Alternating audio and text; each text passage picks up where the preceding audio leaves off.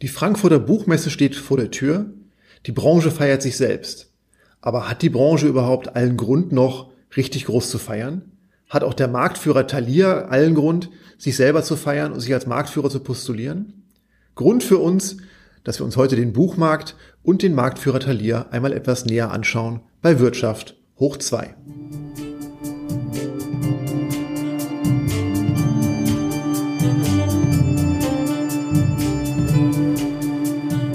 Wirtschaft hoch 2.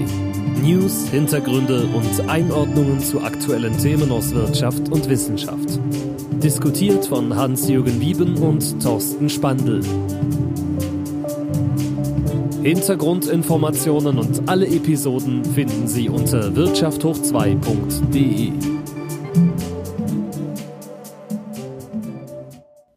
Hallo Thorsten. Hallo Hans-Jürgen. Ja, schön, dass wir wieder zusammensitzen. Ja, das finde ich auch heute mal zum Büchermarkt und zu Thalia. Vielleicht willst du erstmal ein bisschen Überblick geben über den Markt. Ja, sehr gern. Also der Büchermarkt selber ist schon mit 9,1 Milliarden Umsatz im Jahr 2018 ein wirklich großer Markt im Einzelhandel. Und ähm, die Umsatzzahlen sind eigentlich in den letzten Jahren jetzt nicht mehr maßgeblich gesunken. Das heißt, wir haben hier einen Markt, der relativ stabil scheint. Wenn man etwas genauer schaut, wie der Markt sich aufteilt, kann man sehen, dass der Sortimentsbuchhandel mit 4,27 Milliarden so der große Anteil des Marktes wirklich auch damit repräsentiert. Das heißt, das, was wir als Buchhandlung kennen, das, was wir als Fachauswahl kennen, ist wirklich das, was den Buchmarkt zum Großteil ausmacht. Daneben hat aber das, der E-Commerce-Bereich mit 1,78 Milliarden bereits auch einen großen Anteil des Umsatzvolumens auf sich vereinen können. Und natürlich logisch ist da Amazon der größte Player, der auf dem deutschen Markt eine sehr große Relevanz hat. Was beim Buchmarkt aber eine wichtige Veränderung ist, die man auch im Blick haben muss, ist, dass, obwohl das Umsatzvolumen eigentlich stabil bleibt, sich die Anzahl der verkauften Bücher deutlich reduziert. Das heißt, wir haben auf der einen Seite zwar umsatzseitig jetzt keine Einbrüche, aber der Markt verkauft rund 367 Millionen Bücher im Jahr. Und diese Anzahl der Bücher ist seit sieben Jahren wirklich sehr stark rückläufig. Man kann also feststellen, dass immer weniger Menschen wirklich Bücher kaufen, diese dann zwar höherwertiger werden, aber trotzdem die Anzahl der Leser im Markt zurückgeht. Das ist insofern relevant, weil natürlich auch die Anzahl der Nichtleser damit steigt. Und deswegen weiß man heute, dass, wenn man das Leseverhalten der Bevölkerung anschaut in Deutschland, dass rund 12 Millionen, also genau 11,9 Millionen Deutsche eigentlich nahezu täglich ein Buch in die Hand nehmen und dementsprechend mehrmals wöchentlich angeben, dass sie Bücher nutzen. Wobei, wenn man das vergleicht mit der anderen wirklich großen Gruppe im Leseverhalten, dann müssen wir leider feststellen, dass heute schon 18 Millionen Deutsche nie ein Buch in die Hand nehmen. Und diese Gruppe ist stark steigend. Das heißt, es repräsentiert sehr schön diese Veränderungen, die wir feststellen können, dass wir auf der einen Seite einen sehr stabilen Markt an sich haben, weil einfach das Interesse an Büchern durchaus hoch ist, aber sich das Interesse in den Bevölkerungsschichten verschiebt und deswegen immer mehr Nichtleser auf weniger einigermaßen regelmäßige Leser treffen und deswegen auch da die Anzahl der Bücher durchaus rückläufig ist. Das korrespondiert aber mit einer weiterhin relativ hohen Anzahl an Neuerscheinungen pro Jahr. Wir haben in Deutschland allein 71.000 Titel, die jedes Jahr neu erscheinen. Und es gibt dann so lustige Fun Facts vom Deutschen Börsenverein des Buchhandels, dass der Stapel der Neuerscheinungen in 2018 eine Höhe von 2150 Metern hat. Also eine sehr, sehr beeindruckende Zahl, aber wie gerade schon gesagt, diese Zahl auf leider immer weniger Leser trifft. Wenn man sich den Markt anschaut, was für unterschiedliche Sortimente sich da wiederfinden, dann ist der größte Anteil des Buchmarkts der Belletristikmarkt. Das sind 31 Prozent, die aktuell an Belletristikliteratur im Gesamtmarkt verkauft werden. Und die Belletristik wird ungefähr im Schnitt von 16,80 Euro als Wert verkauft. Das heißt also gebundene Bücher, ähm, Paperbacks im Schnitt 16,80 Euro wert. Und das sind 31 Prozent. Weitere große Marktsortimente sind Kinder- und Jugendbücher mit 16,6 Prozent, die Ratgeberliteratur mit 14 Prozent, Literatur für Schule und Lernen mit 11 Prozent, dann kommt die Wissenschaft, unser Themenbereich, mit 10,6 Prozent, das Sachbuch ebenfalls 10,6 und Reise mit 5,7. So kann man sehen, dass wir eine durchaus unterschiedliche Branchenstruktur vorfinden, verschiedene Genres, die sich dort wahrscheinlich auch unterschiedlich stark behaupten können. Und so haben wir einen sehr, sehr spannenden Markt, der sich verändert. Jetzt fragt man sich, inwieweit auch das digitale Lesen in diesem Markt Einzug gehalten hat. Das Thema E-Books wird vielen der Hörer durchaus ein Thema sein, das sie vielleicht beschäftigt. Vielleicht besitzen viele von ihnen auch einen E-Book-Reader zu Hause. Das sind heute insgesamt 9,3 Millionen Geräte, die in Deutschland existieren. Davon kauft rund jeder Dritte regelmäßig E-Books. Man geht davon aus, dass es rund 3,6 Millionen wirkliche Käufer von E-Books im Jahr sind. Und pro Jahr werden rund 32,8 Millionen E-Books verkauft. Wir hatten ja vorhin die Zahl gehört von 367 Millionen verkauften gedruckten Büchern insgesamt. Das heißt, der E-Book-Markt macht ungefähr 10 Prozent des gedruckten Marktes aus. Dann lass uns doch mal schauen, Hans-Jürgen, wie sich Thalia als Marktführer schlägt. Ja, Thalia ist ein Unternehmen, das ja eine durchaus wechselhafte Geschichte in den letzten Jahren erfahren hat. Ursprünglich aus dem Douglas-Konzern kommend, wurde es von einem Finanzinvestor, einem Hedgefonds übernommen und mittlerweile aber auch wieder aus dem Hedgefonds oder von dem Hedgefonds verkauft an eine Verlegergruppe um Herrn Herder und Herrn Kreke, den ehemaligen äh, Douglas-Inhaber und äh, noch weitere Verleger. Ähm, das Unternehmen hat 2018 einen Umsatz von 970 Millionen Euro gemacht, davon etwa 20 Prozent online im, äh, vom Umsatz her und ist damit erstmal mit Abstand Marktführer. Der nächste, der kommt, ist Weltbild mit 440 Millionen. Dann gibt's die Hugendubel-Gruppe mit 335 Millionen Euro Umsatz. Also insofern ist da schon ein großer Sprung hin zu Thalia als Marktführer. Und Thalia wächst eben weiter, hat jetzt nochmal in 2019 äh, hier die Meiersche Buchhandlung mit übernommen und hat dort also die Filialen nochmal von 300 insgesamt bisher auf 355 äh, gesteigert. Und auch der Umsatz wurde nochmal um 155 Millionen Euro gesteigert, wobei der, die, ähm, der Name der Meierschen Buchhandlung hier dann also auch im, im Markt erhalten bleiben soll. Insgesamt also rechnet man für 2019 in der Gruppe mit einem Umsatz von 1,1, 1,2 Milliarden Euro, die dort erreichbar sind und damit mit Abstand wirklich die größte Gruppe von Buchhandlungen in Deutschland. Wirtschaft hoch 2. Das Thema im Theoriecheck. Wenn wir jetzt mal im Theoriecheck schauen, dann wollen wir uns mal mit den Five Forces von Porter hier beschäftigen. Wir wollen also eine Verbindung schaffen zwischen Branche, Büchermarkt und dem konkreten Unternehmen an dieser Stelle Thalia. Und dieses Modell von Porter, den Five Forces, also baut, wie der Name schon sagt, eben auf fünf Triebkräften des Wettbewerbs auf. Das ist der bestehende Wettbewerb, das sind die Lieferanten, die Macht, die Macht der Lieferanten, die Macht der Kunden. Und das sind dann neue Wettbewerber und schließlich auch Substitute, die für ähm, die Produkte im Markt entstehen können durch neue technologische Entwicklungen oder ähnliche Dinge. Ich würde mal beginnen mit dem bestehenden Wettbewerb. Ganz klar Thalia hier, wie gesagt, Marktführer, 20 Prozent Marktanteil. In den letzten Jahren ist der Markt dadurch geprägt, dass viele Aufkäufe stattfinden, dass kleinere Gruppen oder Buchhandlungen aufgeben, sich entsprechend ähm, aufkaufen lassen. Die Anzahl der Buchhandlungen ist in den letzten Jahren von über 5000 2005 auf 3500 in 2017 gesunken, also über 1600 ähm, Buchhandlungen weniger, das sind minus 31 Prozent.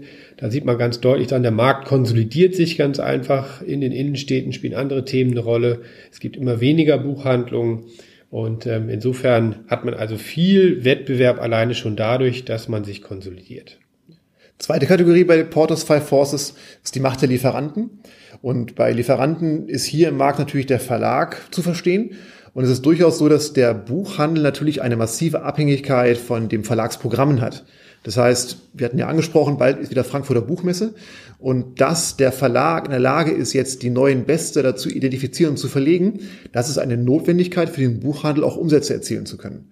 Und deswegen ist natürlich die Abhängigkeit davon, dass die Verlage in der Lage sind, weiterhin Beste dazu produzieren, Autoren auch zu identifizieren, eine ganz große.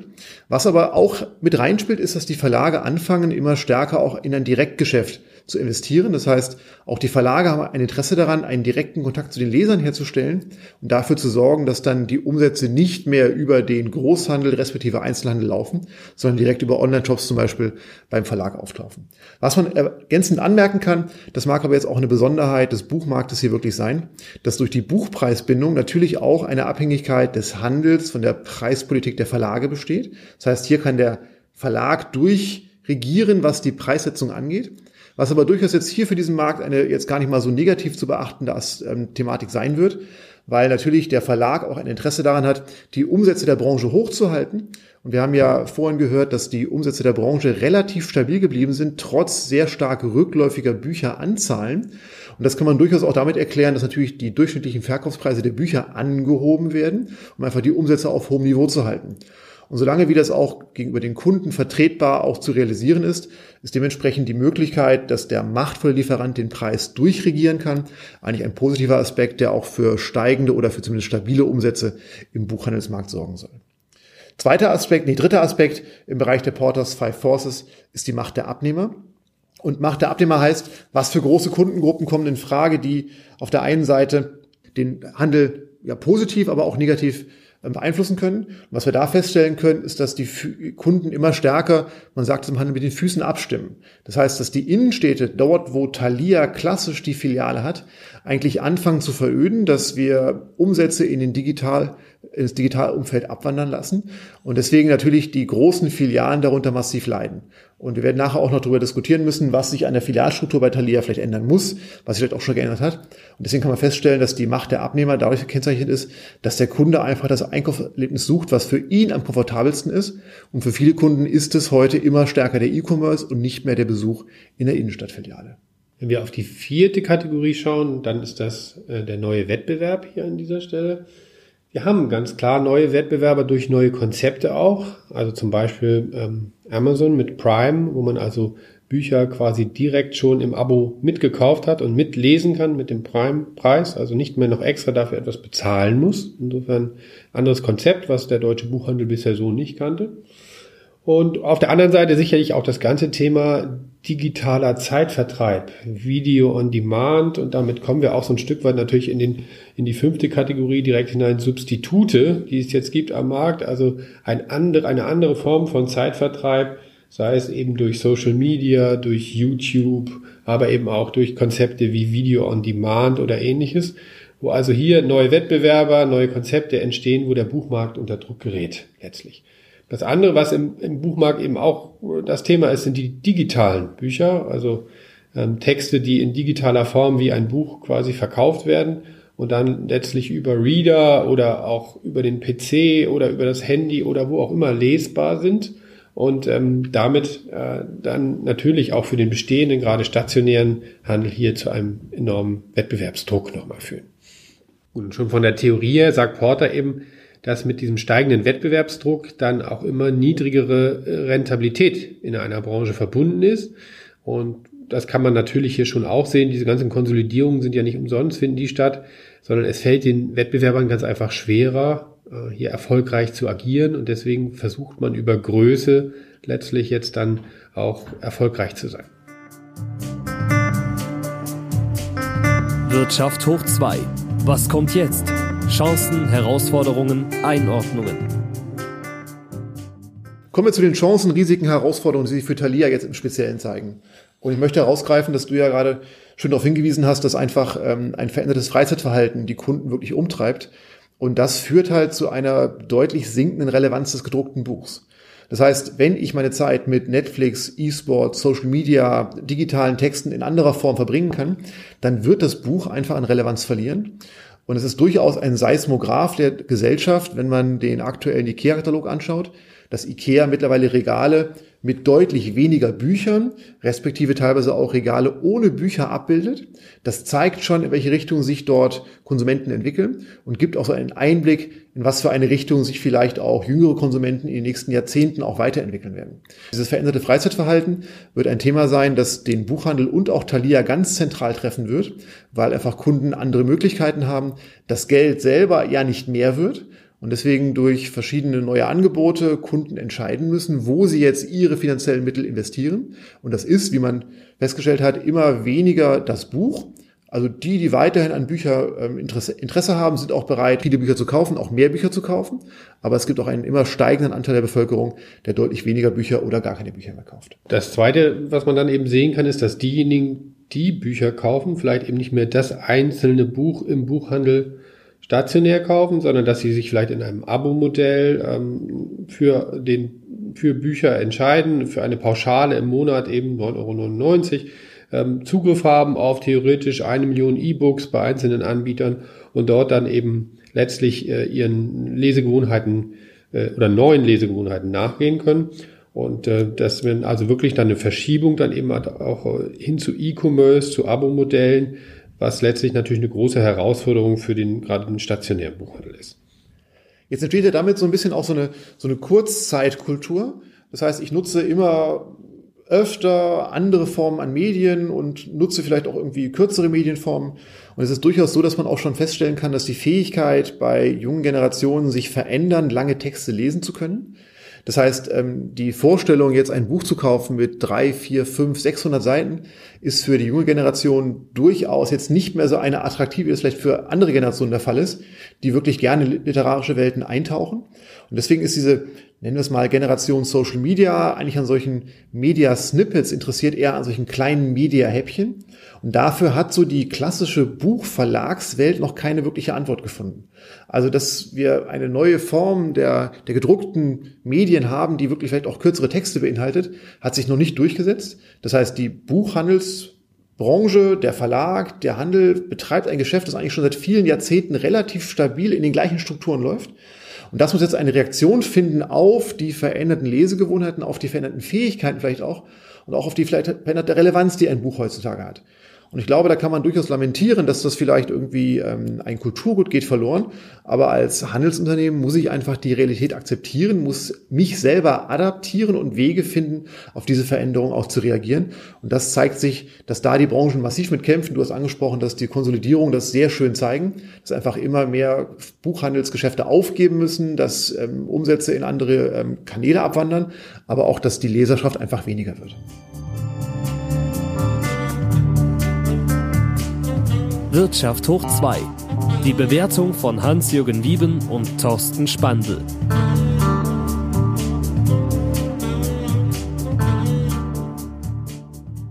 Dann kommen wir einmal zur Bewertung. Und eben gerade habe ich noch darüber diskutiert, dass das Thema Kurzzeitlesen mit ähm, neuen Themen, die gesetzt werden müssen, einfach eine Herausforderung ist. Und es ist durchaus so, dass es, ähm, es gibt schon Reaktionen auch drauf. Und zum Beispiel ist ja aktuell das Buch von Michelle Obama, Becoming, so einer der wirklichen großen äh, Verkaufsschlager gewesen, der halt eher im klassischen Umfeld sich befindet. Aber es zeigen sich auch neue Autoren, die zum Beispiel aus einer Influencer-Karriere heraus jetzt Kochbücher, Wellnessbücher, Sportbücher herausgeben können. Und so das vielleicht erfolgreichste Buch, was im letzten Jahr so auch neue Käuferschichten angesprochen hat, ist eigentlich von einem Autor geschrieben worden, den jetzt wahrscheinlich viele von uns gar nicht so als Autor wahrnehmen. Der Rapper Kollega hat mit dem Buch Das ist Alpha quasi eine Dokumentation seiner Lebensphilosophie, über die man jetzt durchaus diskutieren kann, es geschafft, relativ schnell auch in die Spiegel-Bestsellerliste aufzusteigen. Das heißt, auf einmal wirklich scheinbar auch Kundenschichten anzusprechen, die vielleicht sonst, der normale Rap-Hörer ist vielleicht nicht so der klassische Buchkunde, der bei Thalia reinläuft, aber auf einmal ist da ein Autor, der diese Kundengruppe anspricht, der mit einer wirklich attraktiven Gestaltung des Buchcovers vielleicht auch die Interessenslagen der neuen nicht-Leser wirklich trifft. Und auf einmal entstehen wirklich wieder diese Bestseller. Das heißt, es ist durchaus schon so, dass wir vielleicht Autoren haben, die vielleicht auch diese Gruppe die, der jetzigen jungen Kunden, die vielleicht nicht mehr lesen, trotzdem erreichen kann. Und wenn da sich vielleicht der, der Fame von Musikern, von Influencern, von bekannten Persönlichkeiten in den jungen Gruppen auch in Buchform transportiert, dann kann auch das ein Weg sein, wie ich wieder für mehr Interesse für Bücher sorgen kann und wo ich dann einfach auch mit neuen Themen ähm, neue Käuferschichten wieder erreichen kann, um einfach gegen das nicht mehr Lesen auch ankommen zu können. Ja, das ist ja ein Aspekt, den auch die Stiftung Lesen zum Beispiel aufgreift im Buchmarkt, wo man also eine Million Märchenbücher kostenlos im stationären äh, Buchhandel verteilt die von Amazon hier dann finanziert werden, ähm, um letztlich eben auch darauf nochmal auf diese Lesegewohnheiten einzuwirken und dafür zu sorgen, dass, dass da auch tatsächlich Kinder noch Bücher lesen oder Eltern mit Kindern Bücher lesen. Anderer Aspekt, der jetzt natürlich ganz spannend ist, ist hier das Thema die, der Vernetzung von stationärem Handel, Onlinehandel. Es passiert eine ganze Menge im stationären äh, Buchhandel, sieht man, äh, wenn man mal in eine Buchhandlung geht aktuell, um das Ganze wieder attraktiver und auch profitabler zu machen. Sicherlich werden Verkaufsflächen verkleinert auf der einen Seite, ganz einfach, weil es nicht mehr so viel Bedarf dann an der Stelle offensichtlich gibt, aber eben auch, weil Sortimente in andere Richtungen erweitert werden und das also nicht mehr nur das klassische Buch in einer Buchhandlung zu finden ist, sondern man eben auch Spiele findet oder Geschenke, Filme, ähm, Dinge, die man, ne, Geschenke, die man kaufen kann, die Lokalkolorit haben oder ähnliche Dinge werden dort mitverkauft. Und man versucht auch diese Buchshops dann eben mehr oder minder zu so kleinen Erlebniswelten zu machen, ähm, wo man also mit Coffeeshops das Ganze dann noch verbindet, mit Offline-Events, seien es Lesungen oder ähm, mit anderen Dingen, die jetzt also am Ende des Tages dafür sorgen, dass wieder mehr Leute in die Buchhandlung kommen, dass Bücher natürlich gekauft werden, aber eben auch andere Dinge gekauft werden können, so dass letztlich weiterhin die, die Mieten in den ja durchaus zentralen Lagen überhaupt finanzierbar sind, auch durch die Buchhandlung spielt natürlich eine Rolle, äh, insbesondere auch mit diesem ganzen Gastronomietrend, den wir im Moment sehen in den Innenstädten. Viele Arten von Geschäften lohnen sich aufgrund des, der Online-Konkurrenz gar nicht mehr so richtig in den Innenstädten. Das heißt, man findet viel Gastronomie mittlerweile in den Innenstädten. Und da springt natürlich auch gerade Thalia mit den Coffeeshops, die jetzt in den entsprechenden äh, Buchhandlungen da vorhanden sind, mit auf. Zentral ist dann eben aber auch tatsächlich diese Verknüpfung am Ende des Tages äh, zum Onlinehandel hin, dass ich also tatsächlich, wenn ich jetzt online ein Buch bestelle, es mir in der, im Shop abholen kann, kostenlos oder andere Dinge tun kann, ja, dass man also diesen Trend hier zwischen Online, Offline, an der Schnittstelle Online, Offline eben nicht verschläft. Das ist eins der, der wesentlichen Aspekte, die den Buchmarkt im Moment gerade treiben. Ergänzend zum Thema Online natürlich muss man darauf hinweisen, dass ähm, Thalia es mit der E-Book-Allianz in Deutschland geschafft hat, dem Thema E-Reader wirklich eigentlich einen, einen Gegenpol zu entwickeln, der sich gegen das Gegenübermacht von Amazon und dem Kindle Reader positionieren kann. Und bereits seit 2013 gibt es den Tolino Reader am deutschen Markt oder in der Dachregion, in der deutschsprachigen Region. Und äh, man sagt heutzutage, dass eigentlich Deutschland der einzige Markt ist, wo Amazon nicht absoluter Marktführer im E-Book-Umfeld ist sondern hier teilen sich Tolino und ähm, Kindle ungefähr die Marktanteile auf. Das ist durchaus auch eine Reaktion, das angesprochen. Ähm, wie kann man das Thema Online, Offline kombinieren? Wie kann man auch auf diesen Digitaltrend reagieren, den Amazon da angetreten hat und losgetreten hat und wo jetzt ähm, Thalia, die Meiersche und die anderen Partnerschaften, die da auch geschlossen worden sind in der E-Book-Allianz, wirklich massiv dagegen halten. Was man noch ergänzen kann, weil wir gerade auch darüber gesprochen haben, wie schaffe ich das, Flächen attraktiv zu halten, vielleicht neue Leser auch zu begeistern, ist ein Aspekt, der vielleicht gar nicht so in der großen Öffentlichkeit bekannt geworden ist, weil ähm, du hast angesprochen, dass ähm, Thalia jetzt die Meiersche Buchhandlung, übernommen hat. Und zusammen mit der Übernahme ist auch das Konzept Best of Books übernommen worden. Und Best of Books ist ein ganz spannender Ansatz, weil das ist eigentlich so der Buchgroßhändler, der Supermärkte, Verbrauchermärkte und Drogerien mit Buchprodukten ausstattet. Muss man sich so vorstellen, man findet ja vielleicht mal bei einem DM, bei einem Rossmann, in einem Kaufhaus, äh, bei einem Edeka ja auch Büchersortimente. Und der Großhandel hatte über die Pressefreiheit, die Möglichkeit, bestimmte Regalflächen in diesen Shops eigenständig zu bestücken und auch auszustatten. Und jetzt hat Thalia durch die Übernahme von der Meierschen, zu der Best of Books gehört, die Chance, auch in Flächen Bücher anzubieten, wo normalerweise Kunden vielleicht gar nicht mal so stark das Buch erwarten. Wenn man jetzt nochmal diesen Transport macht, wie ich vorhin sagte, vielleicht finden wir neue, neue Autoren, neue Themen, die vielleicht andere Käuferschichten erreichen. Diese Käuferschichten sich aber normalerweise nicht im klassischen Buchhandel aufhalten, habe ich über Best of Books auf einmal die Möglichkeit, Kunden in Flächen zu erreichen, wo die sowieso einkaufen, weil Lebensmittel, Drogerieprodukte kauft ja jeder Konsument eigentlich regelmäßig ein. Jetzt habe ich eine Chance, über diese Best of Books Präsenzflächen einfach Produkte anbieten zu können an Flächen, wo Kunden das Buch nicht erwarten. Deswegen mit dem Buch hoffentlich sehr freudig in Berührung kommen. Und darüber erzielt man vielleicht auch einfach nochmal so eine, so eine Akzeptanz des Buchs, eine Begeisterung für das Buch. Und deswegen ist diese Übernahme Best of Books eigentlich eine ganz gute Möglichkeit, Käuferschichten zu erreichen, die jetzt dem Handel vielleicht klassisch verloren gegangen sind, aber jetzt auf eine andere Art und Weise wieder dem Buch gegenüber aufgeschlossen werden mit Themen, die man transportieren kann. Ergänzen möchte ich auch noch zum Schluss, wenn wir gucken, was sich für Thalia auch für Möglichkeiten ähm, auftun. Wir hatten das Thema Konsolidierung angesprochen, weniger Flächen, die jetzt von Buchhändlern ähm, belegt werden. Es ist so, dass Thalia durchaus ein Interesse daran hat, dass der Buchhandel auch auf lokaler Ebene weiterhin floriert, weil Buch ist ein Kulturgut und ich glaube, dass durchaus auch klar wird, dass man allein durch die Präsenz des Buches auch Buchverkäufe erzielen kann.